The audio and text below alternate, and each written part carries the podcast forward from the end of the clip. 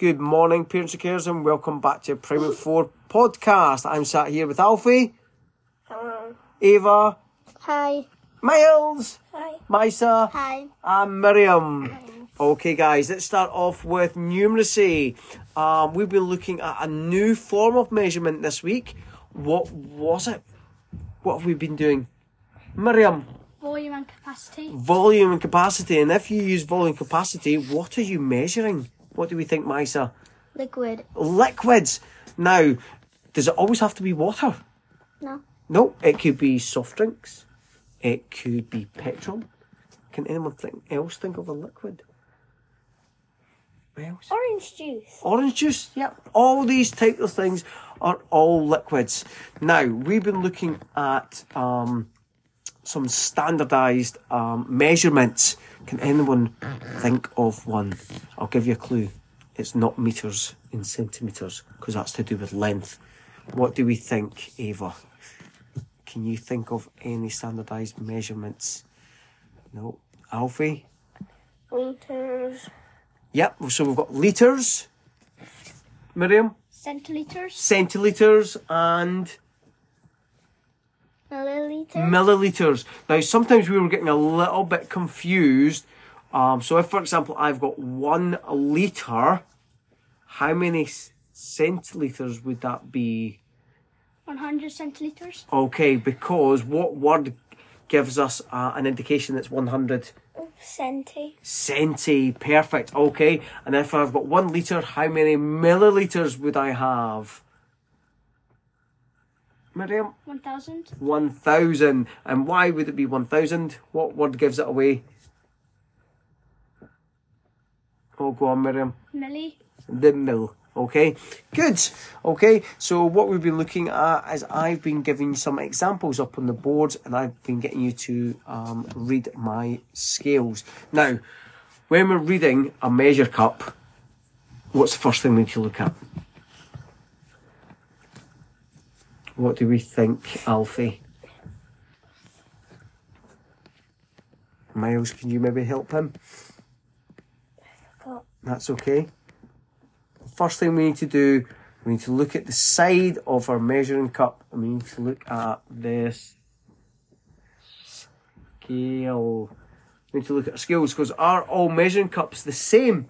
No. No. No. What's the difference between some of them or the ones that we've seen so far? Miles? They could be what? They could be going in ones, twos, fives, or tens. Yeah.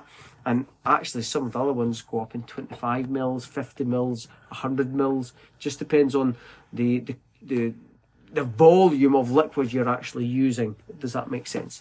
Okay. If we look at our literacy, and in our literacy last week, we looked at our spelling and non comprehension boxes. and we were continuing to look at something. Okay. Misa Purpose of text. purpose of text. Now, what is that again? Can you remind all the mummies and daddies and carers? Go on, Misa. No, Miriam? Um, was created in its audience and things like that. Yeah, so each text within this world has an audience and it has a purpose. Okay, so for example, if I were to look at a sign and it says gentlemen toilets, okay, what is its purpose? A toilet. A toilet for boys or men. Yeah, absolutely. Okay, and its audience would be for Boys or men. Didn't necessarily. Not necessarily. Public. It would be for the public because if you um, if you were a female, Yeah, yeah. would you want to go into the gentleman's? No, because it will show you female. Yeah. Okay. So it'd be for everyone, not just the the the, the male population. Um, it'd be for everyone to know that roughly what toilet to go into. Okay.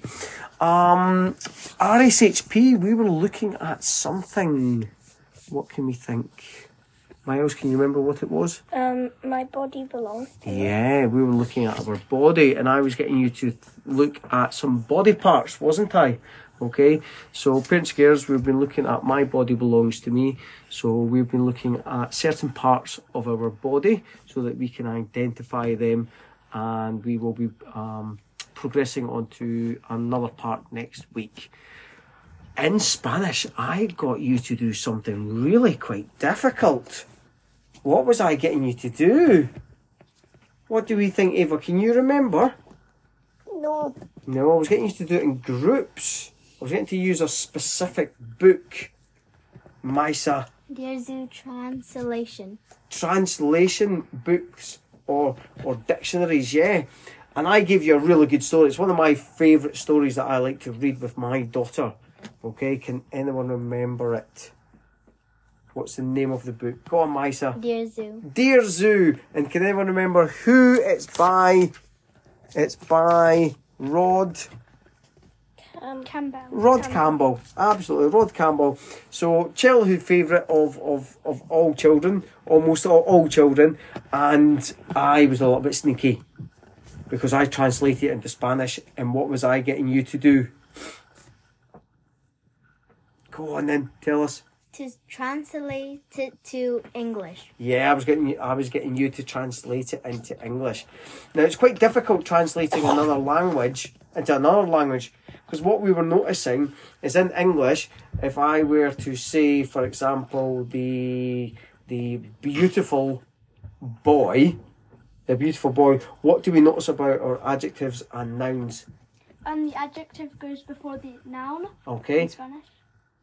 I mean, it goes after the noun in Spanish. okay. So in English, if I say beautiful boy, the adjective is first or second. First. Okay, so in English we put the adjective first, then the noun. But as Miriam was trying to point out, in Spanish what happens? You put the noun first and then the adjective. So it'll be niño hermoso. Okay? Um, so we need to be quite quite careful. And sometimes there isn't quite a literal translation for a full sentence. Okay? So what do we need to do? We need to be a little bit creative with the with the words that we've got and maybe need to mm, sort of mix the words around so that it makes sense. Perfect, guys. Well, we hope you have a lovely weekend. And it's a goodbye from me, goodbye from Alfie, goodbye. Ava, Bye. Miles, Goodbye. Miriam, Ciao. and Misa. Adios.